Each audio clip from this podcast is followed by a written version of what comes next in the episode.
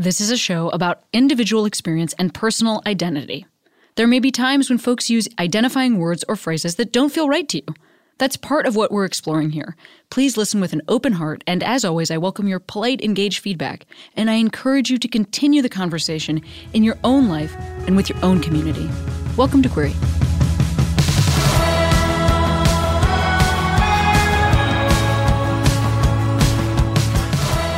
Queeros Cami here. This week's episode is a chat with actor Brandon Kyle Goodman, who's been a part of such shows as Modern Love. I loved this. Con- I can't believe I just did that. Did I just did I just love into love? I did. I did love this conversation with Brandon. Um, what a warm human. I just I felt that we got on very well, and I really appreciated this chat, and I hope that you enjoy listening to it. So just want to mention, because I am recording this on June 30th, the last day of our awesome Pride Month, that, um, so, there are so many ways for you to spend uh, your time and attention right now. And if you are looking for something to um, listen to or to read, my book, Save Yourself, I feel so gratified to still be hearing from so many folks that are reading it. And I love it if you're supporting and buying it through indie bookstores. So thank you. And if you are reading it, please keep tagging photos and inviting me to your book clubs, which I've done, which is so fucking amazing, and reviewing it on the internet. And thank you so much for your support and enjoy the show.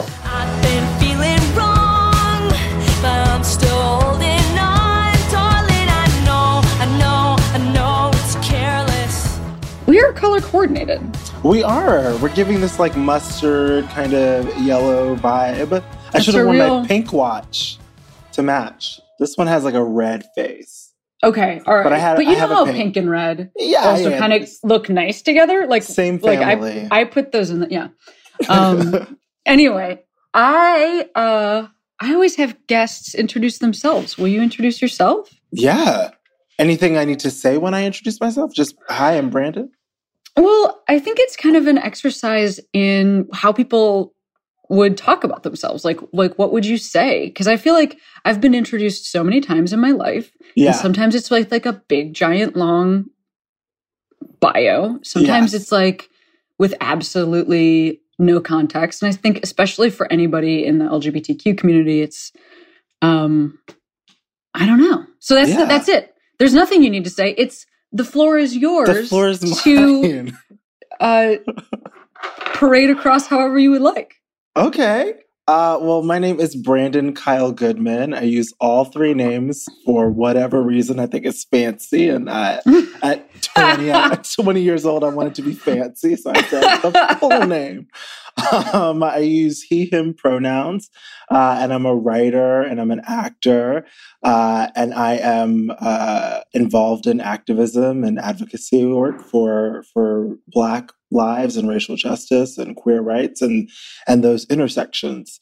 Um, and I also consider myself, I guess, an educator as well. Um, so yeah, that's that's me.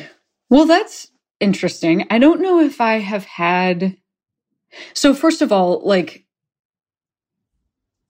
well, I guess I'll ask this question. Prior to this current um, uptick in visibility for for Black Lives Matter, because there was the, you know, 2015 massive like Yes. sort of crest in and well the beginning of the of that particular movement and then like the crest and then there was um there's been there have been these like ups and downs and then this current moment where it's clearly at the forefront Yeah. um and would you have used the the phrasing educator i ask this because specifically the pitch email that i got about having you on as a guest Yeah. was very like um you know i don't know if you wrote that or whatever probably No. not but it was like it was a, it was a very like there was that thing of like in this moment you know Yeah. Yeah. Um, yeah. and so i don't know if this is like a new extension of a role you know making yourself available through a publicist sort of a thing for that or if it's like i would always have called myself an educator Um, I've always uh, I've been an educator and in education uh, as a teaching artist for since I was for a while. Uh, I wanted to be a teacher first when I was like before I went to be an actor, I wanted to be a teacher. And then um, I taught in high schools as like teaching artist, so like drama, conflict management through hip hop, uh, and all these other uh, courses for uh, that were either inside of the day, which were like college prep courses, or after school. Uh, and then I became an adjunct professor at NYU. Uh, and so I taught. Oh, so uh, just like a so just like a educator. casual, casual educator. um, so that's always been inside of my uh, vocabulary, but just not how I've necessarily made my career. Um, yeah. And so I think in the last few weeks just trying to figure out like what is my lane inside of this fight and how can i amplify and support uh, and you know using the word activism and activist but also wanting to acknowledge and create space for the people who are really on the ground and at the front lines um, of uh, adjusting policy and, and and and creating laws, wanting to give space for that, um, but also acknowledging that there's kind of an emotional part of this as well, and there's the unpacking of the trauma inside of this as well that is also important inside of activism. And so it's like this education activism kind of lane. Um, I'm still figuring it out. You know, it's uh, the the the attention that I've been receiving is so new and it's it's like four weeks old. Uh, so mm-hmm. I'm, you know, I'm allowing myself to kind of grow and evolve and figure out what I want to be in this moment and how I want to show up in this moment uh, and how I want to refer to myself in this moment. So it's in flux.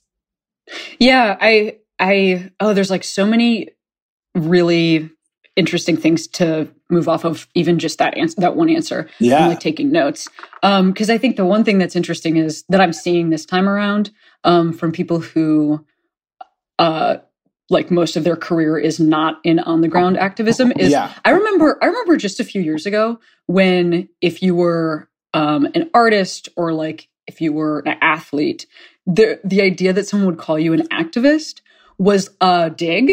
Like people would be yes. like, like, but I'm not an activist. And yeah. now it's so funny to see people who are public personalities go the other way with it. And not that this is not an accusation towards you, yeah. but I just feel I feel like the tone has changed in like such a beautiful way where now people are like, no, no, I'm not an activist because other people are doing that work on it. Like the, what a what a beautiful evolution. Yeah, it's well, it's interesting because you don't want to take space from that, but I also think there has yeah. to be an acknowledgement that there is activism and there are different versions mm-hmm. of this and different lanes in this and it is important for people who are you know uh, kind of praised for their work or who are famous or whatever to kind of step into activism in a real way not just like let me post a picture but like to use their personality and their voice and their whatever to amplify and to be at the front lines and to get involved but also you know, as we talk about even allyship, like learning from the people who are involved in it every second of every day, where that is their full time gig.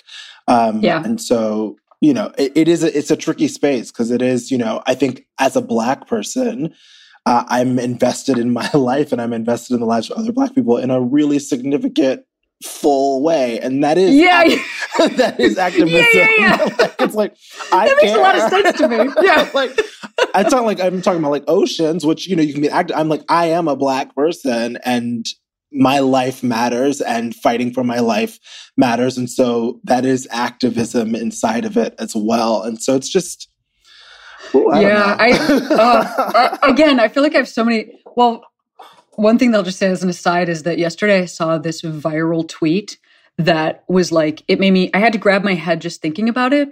It was um it was, it was I can't wait to hear about it. it was bio it was um it was uh it was a tweet. Um it was by a white person and uh-huh. uh it was it said what I'm it was like I'm paraphrasing here but it was like it's so amazing to see in Pride month the LGBTQ community show up for Black Lives Matter Ooh, when, when without complaining um, or something like that. When th- like for to see them, I think it was like to see LGBTQ folks show up for someone else's fight. Mm. that was the that was the that was the um mm. That was the sentiment was how Mm. beautiful it was that Mm. LGBTQ folks Ooh, okay. during Pride Month, no Ooh, less, would yes. show up for. Literally, it said the the wording was someone else's. Ooh. fight. mhm, Um, mhm. and I, uh, that is loaded. what I did was I, I put my phone in the bathtub and I drown it. I put my phone away from me and I Uh, you no, threw it I, as far as you could. You I were like, threw it. submerge it. and then I- yeah. Um, but it was a it was it was a tough take for me to read, and I'm Yeah. wondering like, you know, we're still talking during June. I'm not sure exactly when this is going to come out, but Yeah. like, are you seeing as a as like a you know person in the queer community, are are you feeling like? How are you feeling about this sort of a sentiment? Like, are you seeing this around you? I I feel like I am seeing this around me.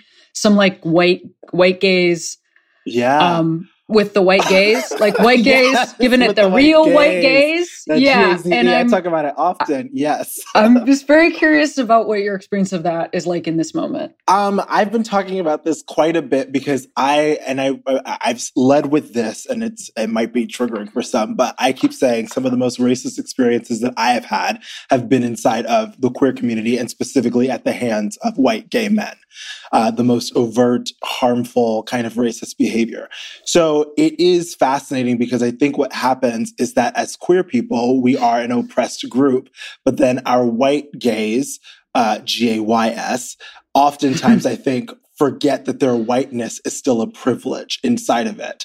And so, as opposed to acknowledging that there's a privilege there and using that privilege to support the black and brown uh, and Asian and Latinx people in the community, especially black, uh, black and brown trans women, it's like, no, no, no, we're the same. We're equal. we're, we're, the fight is the same. The fight is equal. And it's like, no, it, it's not.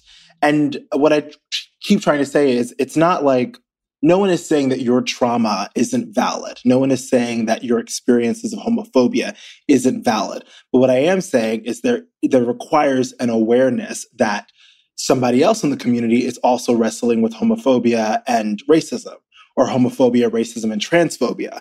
And so there's just a couple more things that they're wading through that if you have the emotional capacity, especially if you've moved to New York and LA and you're living pretty freely, um, there are a lot of people in the community who are not. Uh, and to try and make their uh, their experience equal to yours is just as harmful as when straight people try to do that to to you. Do you know what I'm saying? Um, Absolutely. Yeah. I Yeah. mean, I think what you're what you're describing is sort of what I would maybe think about as like trauma informed empathy. yes. So, you know, like if you are somebody who has been marginalized, um, that is a great opportunity to think about how you can hold the door open for folks who might be more marginalized. yes. And it's actually, you know, a really wonderful uh, lens, you know, like superpower to be able to have the empathy of, okay, I know what it's like to be to like feel unsafe you know Mhm. like to like to use that as the strength there and i but i don't often see well i just don't see white people talking about it that way so I think I think what you're touching on, which is so important, is that it, there's no point in that pain and that trauma if you can't turn it into empathy, right? Like, Yeah. what is the purpose of going through all of that, like coming out and that pride and learning to love yourself, if you can't then develop the empathy to then use that space to help other people? Uh, and I think part of that is a lot of times, and this is going to get super heady. Um, our stories and our narrative and our identities are wrapped inside of the trauma and the suffering and so if Mhm. you you relieve yourself of that then who are you do you know and so Right. I, I think like for some white people in the gay community especially that person to write that tweet it's like oh if i take away your oppression if i take away your suffering or lighten it a little bit who are you like are, are Yeah. and who do you become now when you acknowledge that oh it might be a little bit easier for me than it is for this other person and and that's a, like a mind fuck I might even have like a slightly more cynical view on it, which is tell like, me you know, well, like at the end of the day, I really truly think that if you're a person that's, you know, I was I was raised in the US. If you're a person who's raised in the US, like, yeah. You know, I think that you, um, I think that the idea that one wouldn't want the most wealth, the most control, mm-hmm. the most property that they are able to, that each individual person is able to attain in their lifetime. Like the idea that you would be raised here, that anyone would be raised here and say, you know, like the idea that somebody wouldn't capitalize on their privilege yes. seems yes um very difficult for me to even square within myself you know mm-hmm. like i live in los angeles i have a nice apartment you know i'm i'm um I'm able to like weirdly even though my job of being a stand-up comic like doesn't exist right now, I have been able to pivot into different opportunities to make money. And like for for another person who you know their job doesn't exist right now that's not happening for them so yes. have i been like turning down those opportunities have i been like saying like looking at the opportunity and going somebody else doesn't get this yeah. and then turning it down no. fucking no you know yes. like you know yeah. and so I, I just think there's i think that's also a huge part of it yes uh, yeah it's it's just it feels like sometimes this gets wrapped up in you're a bad person and it's truly not about like whether you're a good person or a bad person you know that you know your behaviors and you know if you're that but it is acknowledging that you have privilege. I keep saying I'm a black, gay, queer man. Yes, I'm in an oppressed group. At the same time, I also have privilege. I'm a man. That gives me some sense of privilege. Uh, I identify as gay and I'm cis. That gives me privilege. So, what about I, this? What about this? Come ah, on, come on. It gives you it gives you privilege. You got yeah, you got this. Got this you beautiful got, you Have a, you have a beautiful smile. You know, this you got a you got a fancy smile. face, and the, you know, fancy face with a fancy name. Like yeah. there are privileges, uh, and so to not acknowledge that uh, actually has you move in the world in more harmful ways because you're just unconsciously. Uh, reacting and responding from places of biasy, places of you being the most oppressed, as opposed to saying, I do have privilege and and here's the places that I can use it. And in this other area, yeah, I'm going to ask for that person to use their privilege to help me. Like it, mm-hmm. we have to like it it always sounds so corny, but it's like we're in this together. But for so long, everyone is like in their blinders and it's like it's just about me and what's in my space, which is a is a product of the conditioning of our society, right? It's always like, oh, right, you you get yours, you pull yourself up by your bootstraps, you protect your right. family, and that's it. Um, so, yeah, I mean, and and I would say that you know from that perspective, which is the a perspective I also uh, totally agree with. It's like then the answer is actually not turning down the job; it's taking the job and then using that to create an opportunity yes. for someone else. Yes. So yes. that's really you know what's being asked for. I, as yes. from, from where from what I'm from where I'm looking, it's you know using the opportunity, creating for someone else. Yeah. Giving the, giving the space, or like, or saying you have actually already been doing the creating. How can I be of service to that creation you've already been doing? Yeah. Absolutely. And you see it in these small ways, which are like, okay, cool. Like, no one's asking you to give up your social media platform of 7 million followers.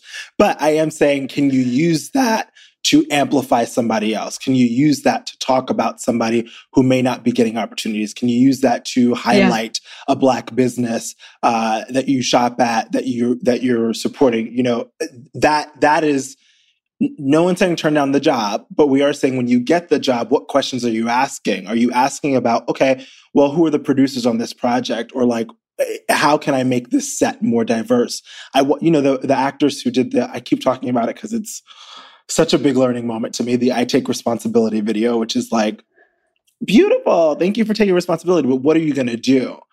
And so like to me, it's like your apology is useless, but you, but if you say, I'm making sure that in my contract, when I go back to this show, we are going to make sure that this set is inclusive and that there are Black people in powerful positions and queer people. Okay, now mm-hmm. you're using, you didn't have to turn down that job. You're using your power and your privilege in that job to create uh, equity and equality. And that's, I think, important. yes, it really is.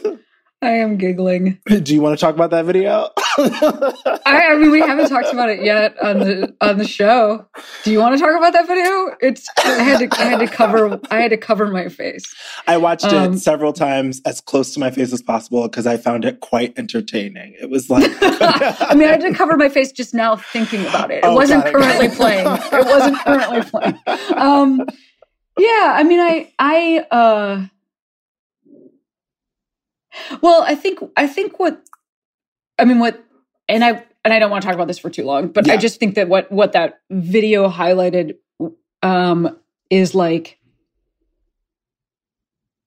this moment this diff this um thing that I'm noticing where uh like I think white, pe- white people seem to be very stressed out slash sad in this uh-huh. moment, mm-hmm. and it seems that you know, again, these are like broad strokes, but from yes. what I am experiencing in the world, it seems that white people are feeling very stressed out and sad. And also, and it seems that black folks are feeling some amount of, of energized and relief and, oh my God, I'm being vaguely listened to. Yes. And so I just think that I think white people are sort of having this experience off on our own of um well i've been calling it i've been calling it white surprise which is like just like there's like so much surprise going on that that seems to be really leading the charge. Yes. That's actually brilliant. Yes. That's just just uh it just the full like shock and tears and pain and like and you know the dragging oneself like on one's belly as like to approach your camera and your phone to be like how why yes, you yes, know it just seems yes that there's a lot of that going on which um which makes sense you know like makes perfect sense people didn't understand you know and, that's it's there's a lot of surprise happening well, maybe yeah. the surprise off camera but that's just yes. you know but we're just yeah. we're we're learning. We're learning. Yeah. you know, I think what, you know, it is white surprise and part of that is very frustrating as a black person to be like, okay, mm-hmm. but we have been talking about this for some time. So I don't know what the surprise is, but then also trying to, or at least for me, being, you know, like, oh, right, like we've all been conditioned. And at some point, there was a choice that I made. Like, because even as a black person, I'm also absorbing the white supremacy. I'm also absorbing the representation. I'm also seeing how queer characters are represented and wondering if that's me, how black characters are represented and wondering if that's me. So I'm also having that information. And then at some point, I think at age 20 or 21, getting curious about what I was uh, taking in, what I was absorbing, and asking those questions. But for the most part, most of us don't ever get there. We kind of have these um, these values and these ideas that are instilled or indoctrinated in us as children and we never question it. We get to adulthood and we never question, wait, why do I cross the street when I see a black person? Why do I think, uh, why is my for gays, my preference only, uh, and I put that in heavy quotes. Why am I my preference of attraction only white dudes? Uh, what what is that about? Go ahead. I want to ask you a question about what you just said. Please. When, earlier, just to loop back to something that you were talking about earlier, and I and I and you know you don't owe me like or or anybody specific instances unless you yeah. want to share anything. But you said early up top you were talking about um, you know I've I've experienced that uh racism. I can't remember your phrasing. Yes, like the word, like I've experienced the most racist, the most racism. Yeah, and um, and it's not hard for me to imagine what you might be talking about. Yeah, but did you want to give any sort of broad strokes, like? Example? Yeah, uh, I mean, like you know, being asked if I wanted to be somebody's slave boy, and not in a BDSM way, but also even if it was, you're talking to a black person, so that's triggering language uh, being referred to as Tyrone, um, being, uh, you know, if you upset somebody, being called the N word, uh, having somebody that I'm dating being accused of jungle fever.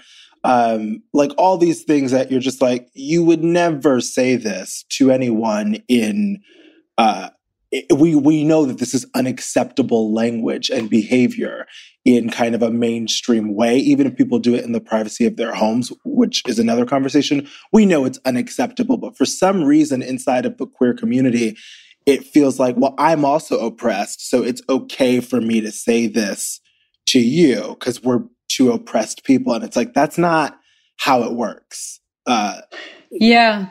Yeah. I mean i also wonder if it like when I think about, first of all, I'm so sorry, you know, mm. to like hear about, I don't know if I, if I, uh, um,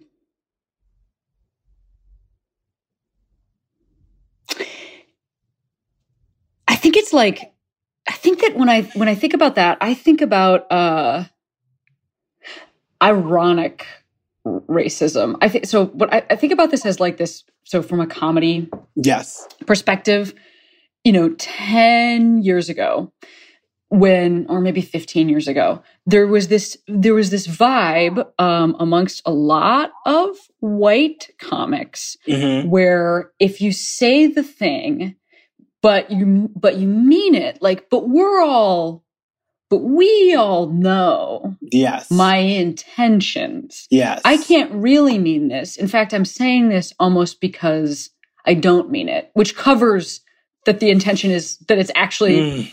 it, actually you're saying exactly what you just said yes there's just this nice pretending going on yes. and when i think about like specifically like gay cis male culture mm-hmm. uh, that's something i have seen there is like that we're g- like going over and by the way i think it, it exists in every like sure. lgbtq subculture i just think it looks a little different um yes in different places sure. but i think um in this like you know whatever it is hell's kitchen fire island yes. vibe i feel West like Hollywood, it's that yes yeah West, i feel like it's that thing of like well you know i can't like i'm like i'm big and extreme on purpose that's yeah. the whole point like yes. and i'm just and the, and it and this is falling under the category of that like i don't know if that's how you've experienced yes. that but that's certainly something i've seen and it's so fucking amazing that like that white people have convinced ourselves that that pretending to be ironic works. Well, like yeah, that's just an amazing congratulations. You're like, wow, those delusions are real. Yeah, grand. yeah, yeah, yeah. Where it's like literally, yeah. you're like, oh, well, I'm gay, so I can't be racist. So I'm going to go ahead and say the. So I'll just be here. racist. yeah, but people will think it's funny. You know, like, yeah. and that's that's the same thing. There's this big reckoning happening right now in stand up where like dudes are being called out for being sexual predators. And mm-hmm. and it's like wait have you listened to anything this person has ever said? Because their whole act is like them being like anyway i'm a sexual predator. Good night! And then 20 yeah, years later people are like shocked. Whoa. How could we have deduced this? Yes yes. Which to me again is the conditioning right? We haven't been conditioned yeah. to critically think and to be like wait, what are you saying? Wait, what? Uh, wait, why are you saying that? Like, it's like, oh, it's funny. Haha, bye. It's like, no, no, no. Yeah. Get, we have to get curious about language and what people are saying and what they're sharing and how they're acting and whether or not that aligns with our values as people who are quote unquote good and people who are quote unquote liberal. Uh, and if it doesn't align, then you gotta speak up and say some shit. Mm-hmm. Absolutely.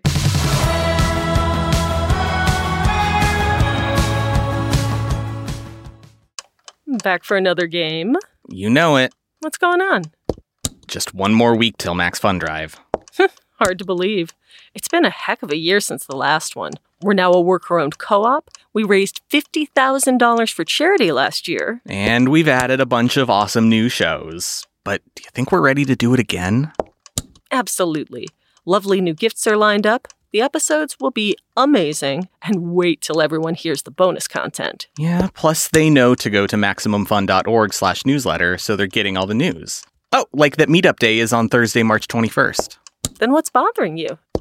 Me? Oh, nothing. We're all set for Max Fun Drive to start on Monday, March 18th. I just didn't want you to see this coming. Check. What? Hang on.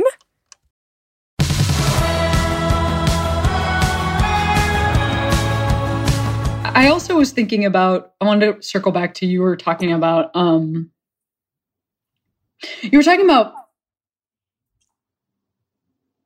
like uh, how queer characters were portrayed on screen, and I'm mm-hmm. curious. I don't know how exactly how old you are, but I'm going to say I think you're a little younger than me, and um, I'll tell you, I'm 33. Yeah, I'm 38. Yes, I would have. That's like right in the range. That's right. Exactly. Yeah. That's what I. That's what I was saying. You're like a little. I was like, he's like anyway. Yeah, but I mean, this, you're the range is a little younger. Nailed it. Nailed it. nailed, um, it nailed it. Nailed it. but like, I'm wondering what you were even seeing. You know, if you're like mm. choosing this job, like, what were you even seeing at the time? Um, I mean, mostly nothing. Uh, which when right. I like, if we're being honest, mostly yeah. nothing. Uh, I think, and I said this before, even though it's so white, but it's what you latch onto. Will and Grace was kind of the most. I that was like a shift, like a pivotal touchstone moment in my queer life and coming to understand what that could be or is. Um, and I think I was in high school when that came out. Um, but mostly there was there was nothing, and if it was, that person was um, the punchline or the joke or what still happens, especially when you're talking about queer characters of color, it still happens. I've, you know, still I've played a couple of them, turned down many of them where you're you're the accessory, you're the glam squad. You come in, you say something sassy, you say something funny, and then you're out uh, and there's no real investment inside of it. So I yeah. think that that was part of the motivation for me to get into this industry because I was like, I, I think I realized at some point, I don't know how my baby brain realized this, that representation was important. And the fact that there wasn't, I mean, I remember, you know, getting accepted into NYU and trying to think about like, who I was like. You know, that's always a question as an actor like, whose career do you want and who are you like? And coming to this realization at like 18 that my options were like Jamie Foxx, Denzel Washington, and maybe Will Smith. And it was like, well, I don't fit into any of those. So what what do I do? Mm-hmm. Whereas I realized that my white counterparts had a lot of options, you know, like had had plenty of, of variations and tones. I mean, there was Julia Stiles, there was Lindsay Lohan in her heyday, there was, you know, Anne Hathaway, there was Meryl Streep. There was just so many things to pull from. And I didn't have that same canon. Uh, and so that was always like, oh, I, I have to be part of this. And especially as a queer person and a queer person of color, it's like, well, who are we choosing from? RuPaul is fabulous. So we have RuPaul, you had Wanda Sykes. Now we have Billy Porter in the zeitgeist, but still, it, it's not, there wasn't a lot of people to pull from, and certainly not a lot of characters um, to pull from. So I latched onto the closest thing I latched onto before Lafayette and True Blood was Steve Urkel uh, and uh, Will Smith in Fresh Prince of Bel Air, because there was something inside of their characters that had a fluidity to them and didn't mm-hmm. have to be like a macho, you know, mask, you know, black man. You know, they they were able to like play inside of their humanity. Uh, and so I, I grabbed onto those two characters and, and specifically um, because I was like, oh yeah, I'm somewhere, or Carlton even, where it's like, oh yeah, yeah, I'm something inside of that. That feels mm-hmm. funny and interesting and and and cool. Um, yeah. Yeah, I mean, I, you know, I I will also say I I definitely relate to that in a uh, white lesbians were popping up on TV, but they were not played by white lesbians. Um, yes, right. and so there was this whole other thing going on. Like we could kind of exist um in like a Rosie O'Donnell like or sure. Alan sort of like sexless space yes. or in a very um hypersexual everybody's yeah. got long hair all all around on here. Um. yes, the like surprise. Oh, she's femme, so she's a lesbian. That's the surprise. You're like, no, like, yeah. oh my god, very, very exciting stuff. Um, yeah, yeah. and I, and I think it's for me what that created was like even when I was um having success in comedy and then moving to LA and then getting like opportunities to be and stuff, I was like, wait, just follow really? Just follow up just as a follow-up question. really though? Like and I don't know um what your experience is with that. Like it like m- moving in and seeing that there might be a little bit of a space for you and then and then the disappointment of like oh but that person is a glam squad person like you're talking yes. about like reckoning with all of that yeah i mean it's uh, you know i came out at like somewhere between 20 and 21 and so i was like well i'm going to be an out you know because th- that was a conversation that a lot of us were having we're like we're we're black so that's already going to present its issues in terms of what jobs we're going to get do we also be out about our sexuality yeah. in addition to that because that because right. people you know can't you know once you say you're gay uh, and maybe it's shifting a little bit but then like well you can only play gay you can't play any of these other parts and then there weren't really gay parts but i made that choice to be out and it definitely impacted what uh, i could do and what was coming across the table um, and most of the time they were caricatures uh, most of the time they've been like tropes and they've been pretty offensive tropes as well, where you're like, oh, this got greenlit? Like, what do you like? Oh, okay, cool, cool, cool.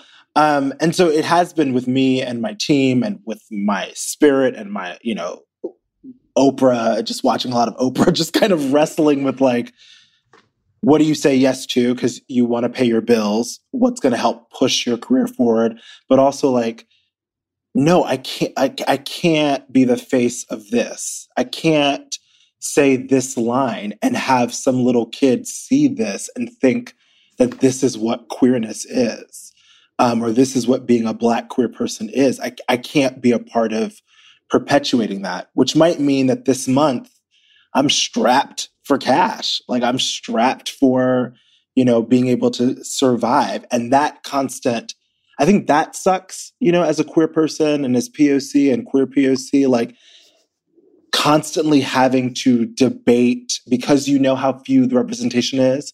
You're constantly riding that activism and that career of like, is this going to help the culture? like, or, yeah. you know, like, is this going to pay my bills? And like, it matters. It just, because there's just so few of it, it it just matters. We don't get the same freedom as you know cis hetero white people to just make a movie and it's trash or the character's trash and right. you know it's a flash in the pan and you keep moving. For us, it's like oh, it sticks, and if it's bad and it's harmful, it sticks. Yeah, absolutely. I mean, it's also it's also that feeling of like, and then the harm is like done to one's own community. Yeah. Because I think also if you're the person that's like, um, able to take any role and it's offensive, I think that person usually falls into a category where like there's not I don't know. There's not like some great harm that Zac Efron can do to straight white dudes. Like, and I just right. am pulling him out of nowhere. No, like, yes. I'm not even thinking of a specific thing, but just yeah, like he's not. That's example. not. That's not who's like. No one's. You know. No. Um. And so, I mean, I because I've I've certainly had these same.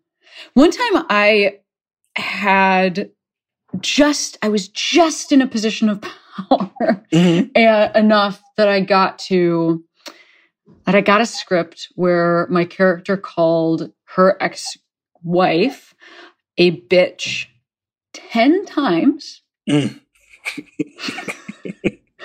in a single episode of television. Oh, wow. Okay. and I, um, like at that particular point on that particular thing, asked if I could speak to the um, producers about the script before saying yes to it. And uh, it actually appeared zero times after that. Like I, I was, they were like, but I was literally like, I don't I mean this isn't how people would Speak. talk to a random stranger. like it's just not how yeah. it would happen.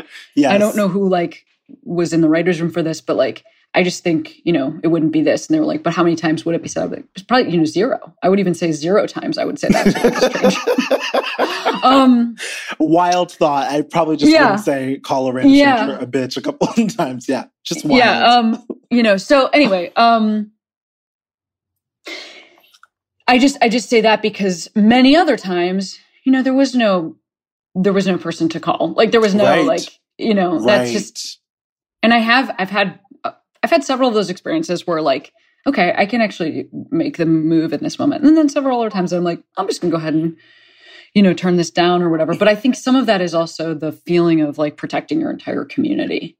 Yes, protecting your which community. Meant, yeah. Which is a lot of pressure that I think, you know, cis hetero white people don't feel when they choose a role, right?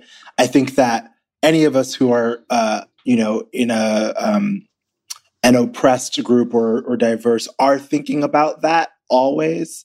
Uh, and the more oppressed the group, the more you think about it because you're just, the representation matters. Uh, and so you have to make some challenging choices. And it is scary. Like I always think about, you know, now I'm at a point in my career where I every my whole team understands what I'm about, what I'm not about, and I don't feel fear of saying this doesn't work or whatever. But thinking about 20 year old me getting a job for the first time and being on set and feeling like I'm not being lit correctly, but not, it's a co star, it's my first job with a massive, uh, you know, producer attached. I'm not going to be like, hey, the lighting just feels off, right? But then I watch it and the lighting, I'm I'm I'm the lighting is off. Like I have all these lines and you can't see me. I'm just black. Uh yeah. But there's no power to say, "Hey, I think that you're afraid of losing your job." at base, right? Like there's there's just it's Absolutely. Just so complicated. Um when you stand up, when you can stand up, when you just have to say no, when you have to back down, uh, and there's no support on that set for you.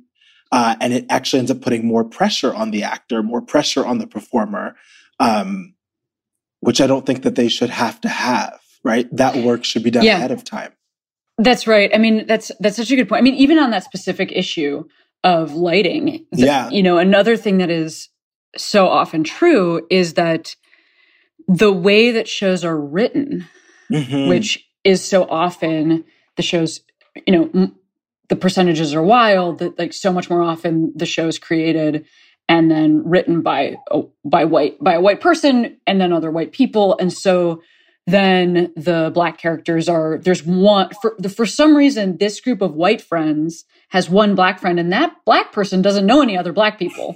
And that's that's a weird that's a weird black Is person. always you're just like yeah Wait, what? Why are what these your friends? That's what I'm always. Always, always. You're like, why are you hanging out with these people?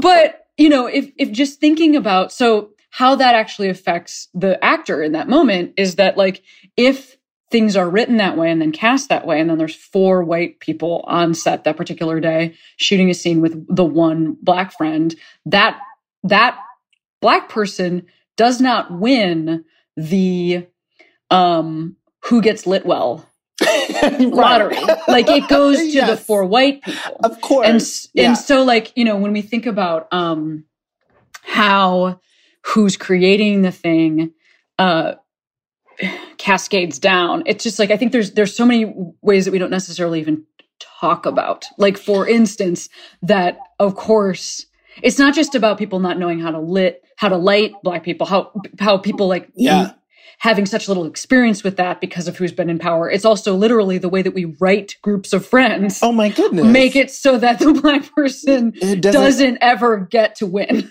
doesn't ever well you're it's because and this is what I keep saying, like if the writers and you said this earlier about the writers room, like who are the writers that wrote bitch 10 times? Like who's in that room? It's because we're not in we're not in the room for the writing. We're not in we're not producers. So then the characters continue to be caricatures. They continue to be accessible accessories and they continue to be flat. And so it, you don't have to care about if you do their makeup well or if you light them well or how to do a black person's hair because we're not actually being at base at the root of it we're not actually being seen as uh, human and as important, we are being seen as a tool to service this white character story. So how we're lit and how we look and you know, if the line is authentic, it's irrelevant. It's a mm-hmm. it's about servicing that white protagonist or those four white friends. Uh, and so, yeah, there's just no way for us to win because I, I think, and I keep asking this in the general movement, it's like, do you care? Like, that's the first question. Before you can go about protecting and amplifying and supporting Black lives, do you care? Do you care about black people? Do you care about their experiences? Do you care about their equality and their equity? And i think that's a question you have to ask yourself in the quietness of your home in the quietness of your mind knowing no one's going to hear your answer. Ask the question. And if the answer is no then what you're really doing and that's why the characters remain flat is that you're creating uh, you're performing diversity you're performing inclusion. And that's why the characters continue to be flat and they continue to be caricatures because you're not actually interested in Black people and their experiences or queer people and their experiences. You're interested in looking like you care. You're interested in in not looking like a racist and in capitalizing on on the trend that is diversity. Um, and that needs to be whew, undone. like, you know. Yeah. Yeah, it's, absolutely. It's, I mean. I think that's such a... Yeah, well well you said it's painful and then, you know, even just to start you were talking about uh trauma and I guess I wanted to ask um you know, how does it feel to do interviews like this or how does it feel to be talking about this right now? Like is this how are you doing? Like, is this how how is mm. this? It's you know, it's that's a it's a, such a loaded question and a complicated question and an important question. Uh, and in this moment, I'm fine and I feel safe with you, and so like I'm I'm good. But there are moments where it's not, and there are moments, and I haven't had any interviews where I don't feel safe. And and my team and I uh, talk extensively about I'm not trying to convince racist people that racism exists. So don't put me at that interview. Like, like I, am not trying to go on Fox News and have a conversation about yeah. racism. But I am I am open to talking to people who are who are curious and, and are trying to to do better. So that protects me a little bit as well. Um, but also I just have to, you know, when I don't have it, then I have to shut it down. You know, like when when I don't have the emotional capacity to unpack and talk and whatever, then I then I won't do it, and then I I, I have this day off or I have this break, and that is important. The the resting inside of these conversations because what I just spoke about in terms of you know do people care and that inside of Hollywood to undo that is going to take generations, right? It's going to take yeah. a long time. So these conversations are, are, I don't need to do them all in the next three weeks. Like this is going to be something that we're yeah. talking about and and unpacking yeah. and mining through um, for a very long time. And so I am open to my emotions uh, being in flux and being flexible with with how I feel and and giving myself whatever I need when I feel uh, when I feel that. Well, that's that's awesome. I'm really glad you're. you seem very in touch with yourself, which is super. Therapy, therapy. yes, therapy. um, you know what I think about when you're when you're talking about that is um, just back to the do, do you know do you care positioning.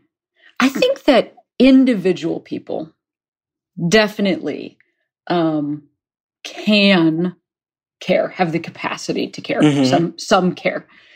I also think that the overall framework of you know this city is that it's the stock market, but people are just investing in particular projects instead of like corn futures. I literally don't even know what one I don't even know. I don't even understand what I'm what analogy I'm making. But um, that's also some of what is interesting about like the reckoning in a more cor- corporate side of things that's happening right now that I think maybe a maybe a listener to this show like these are like my listeners are people who are pretty open-hearted people and so yeah. i would say like i don't ever um sort of expect specifically that like nbc paramount like like i mean like the parent company that also owns dishwasher companies yeah, you know like yes. i just like i don't ever assume yeah. that those companies care about anything but making money sure and so i think what is really cool about that level of realism is like that we get to as consumers because we live yes. in this stupid capitalist society yes. that is like as consumers we get to because i'm just thinking about the listener here who's listening and they're like but i don't even live in hollywood and it's like here's the cool thing like when you um like i just remember when people were losing their minds that girls trip did extremely well in theaters and yes. and it's like Brilliant and then it was like and then everybody it's so good and yeah. also it made so much money. Yes. so yes, yes. you know that Same with is, Black Panther. People are yes, shocked. They're like, yes, exactly. yeah. You know, Moonlight is like winning yes. um, Oscars, and it's beautifully lit it's because beautifully it's because lit. it's black people. Everybody's a black Gorgeous. person, so they understand how to do oh the lighting. My anyway, God. Yeah. So you know, and anyway, so this is just to say, you know, if you're somebody listening and you're not sure what to do, I would say that the you know posting the black square on Oof. Instagram Oof. is like yes is not something I personally would recommend, but something that somebody might do. Yes. But requesting that companies post the black square or much 10,000% better than that, like that is something that, you know, you're at home, like, watch all of Insecure. You know, yes, like yes, like you know, like watch um what rent girls trip wherever that is. Absolutely. Like as you're Support as you're it. in your house, like it's it's obviously people are talking about black owned businesses, but I also just for our purposes, like yeah. how can people change Hollywood? It literally is what you consume.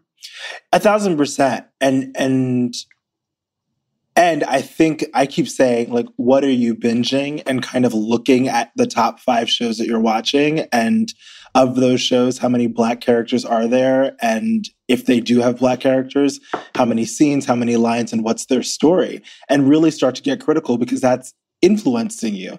And so then it's like, why aren't you watching Insecure? Living Single, which is one of my favorite shows, is on Hulu. Why haven't you put that on? Like, what is what is preventing? I think that black people and people of color and queer people, right, have had to be so well versed in whiteness.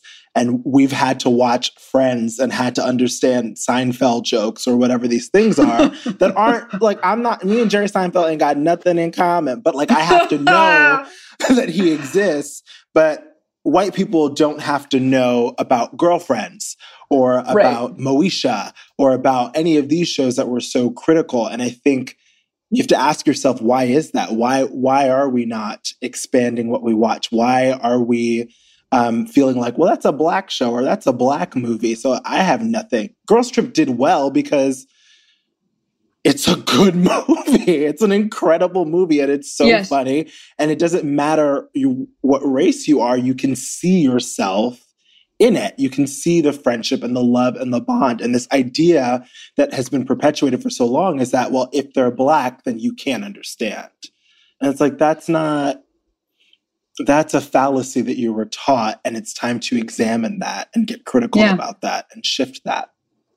Absolutely. And as we all advocate for, you know, socialism and like healthcare for all, mm-hmm. but still but still binge watch shows in our homes, yes. we can make, you know, change in a lot of different ways. Absolutely. I mean, it, it's it and I literally was trying to look up um just a second ago. I was trying to figure out if Noah's Arc is bingeable anywhere. Not that I even know if that is like a, a good. They're doing. A, if that, I know they're doing a 15 year anniversary. I think on. I don't know if it's on Logo or Zoom, but they're doing a. But yeah, you should watch it. It's like the literally one of the only shows where uh, there's a a black gay protagonist at the center of it. Uh, yes, and that was a decade and a half ago. So interesting. yeah, I mean it's well, you know how it is. You do it once, Get it out oh, of your system. Never again. yeah, we did that. What do you mean? We did it. it exists. You're like, okay, cool. Uh, got it. Which is also, I think, the other thing is like uh, what what is frustrating as a black queer person is watching how much our society, both the queer community but also the mainstream community, traffics in black and brown queerness loves to say yes queen loves you know uh, a, a, drag race loves all this stuff that really comes out of the black and brown queer community.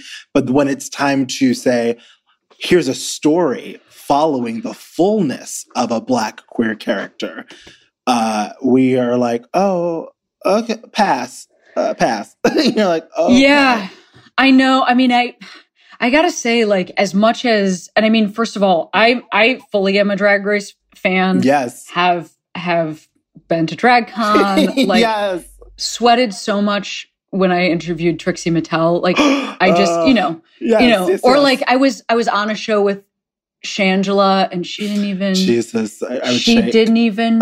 she didn't even.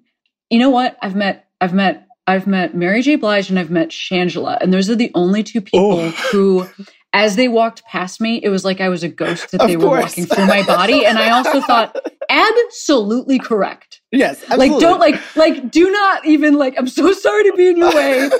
Mary J. I will move like, out of your way. Like, just move. as I vaporize, and she's, I'm like, you know, it's perfect. Yes. Yes. Um, absolutely. But I will say that sometimes when I step back a minute and if I can give conscious thought to the popularity of Drag Race and Queer Eye, it sometimes hurts my heart a little bit mm. because it's the helpfulness and the sassiness, yes. but yes. desexed and mm-hmm. de-relationshiped and mm-hmm. decontact contextualized. You know, it's everybody's in someone else's home or everybody's um, you know, in in the workroom or whatever. And I, and I, it's like as much as I look at that and go, oh, you know, amazing. I also go, uh, uh, oh, yeah, it's no, the, you it's know, the servicing. Tough. It's the it is tough because they're beautiful shows and they're fun and they're important. But it's like but this is the only way in which you accept us is when we are yes. performing and enamoring and funny and whatever. And it's like, that's beautiful.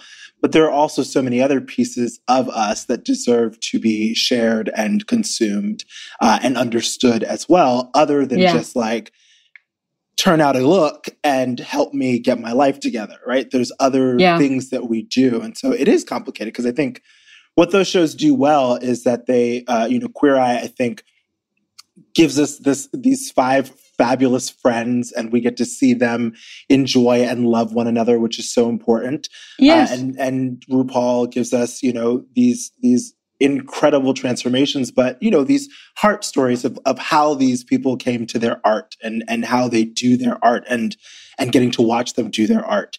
But there there is you're right there's no sex to it. There's no like love to it. There's no like you know the messiness and the complications and the flaws of it um that i think we deserve to see those stories as well.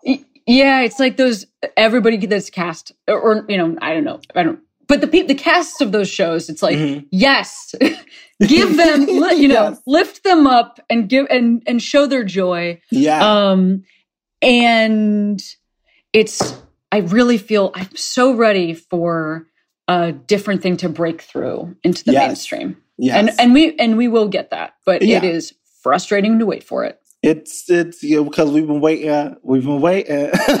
we've been waiting. so yeah. yes, it is. It is frustrating. I think we. I think we feel it coming. Like we're we're like okay, some something's coming. Um, or some things hopefully are coming, not mm-hmm. just one. Because the other thing, like Pose is such a beautiful show, but it's like th- it feels like you put out Pose and you're like, all right, we did it. That's the show. And it's like, yeah. no, no, no, no. There should be more shows. There should be more shows where the protagonist is a trans woman played by a trans woman. There should be 15 shows like that. It's, yes. you know, if white people get to have 40,000 shows on the air at one time. You I can't know. just like you can't have one queer show and be like, "Oh yeah, look, we did it." So, I was watching something last night that had like a trailer for an, a new show, something something that had clearly been shot a while ago, but that just hadn't debuted yet. And it was it really it just gave me that like it's just so fun to know that no matter how the things change, the white straight guy in the middle who's smiling will never go away. like I literally was watching every it's like it's some show where like every character that was popping up to the side was like eight different demographics. Like you know this Yeah, this yeah, yeah, this. But then in the center it's just a just like smiling a, sh- guy. like a just- beautiful white boy. Just smiling. it's just like look at this whole crew you know? Yeah I'm so lucky. Uh, look at me Yeah. around this diversity. yeah Well, it was a true pleasure to talk with you. And Oh, actually, same, I'm yes. realizing that I didn't even give you this heads up before we started. At the end of the show, I always ask guests to shout out a queero, which is a person, place, or thing oh, they feel like made them who they are today. So, Oh do you have God. queero to shout out? Jesus, I think I have too many. Um, but I will pick my uncle Ronnie, who passed away uh, a few years ago, uh, and who never came out to me, but I learned that he was queer um, or was wrestling with that at some point. Uh, and he was I didn't have a father uh, in my life, and so he was he was my father figure. And I think now looking back at our relationship, I think he probably saw my queerness before I did, and is why he was so protective of me, even though he might not have been able to live his full life. Um, I think he protected me and poured into me in a way that I could live my full life. So he is my queero. Wow, I I have a full goosebumps because um you know what I love about that is like my grandmother passed away before I ever before I came out to her. Mm. And she had previously asked me, How many bedrooms in the apartment that you share with your girlfriend? I said, One.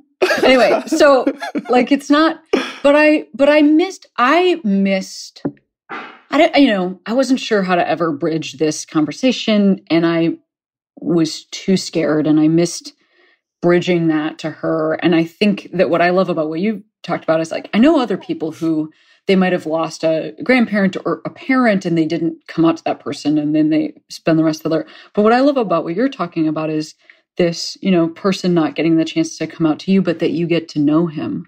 yeah. Like that is so beautiful. And I feel like so grateful um to hear that story because Mm. Like that's really that how wonderful for your uncle Yeah. that like he is you. known by you. Like that's so beautiful. It, it's it's beautiful. I have goosebumps. I'm grateful that I get to acknowledge him because I don't feel like I've ever been able to um, acknowledge the impact that he he had, and so I'm grateful for the question to uh, to be able to, in this public way, honor him. Oh, I love that. Yeah, You are a true delight. I have as are you. I have loved speaking with you. And thank, Thank you so you. much for being on the show. Thank you for And- having me. yeah, we can leave it there, but just before you sign off for real, thank you. Thanks for your time and yeah, I really love speaking with you. I hope I get to meet you someday. And Yes, please. After all of this, I would love to hold you. Yeah, Yeah. yeah, you bet. Yeah. all right. Thank you, guys.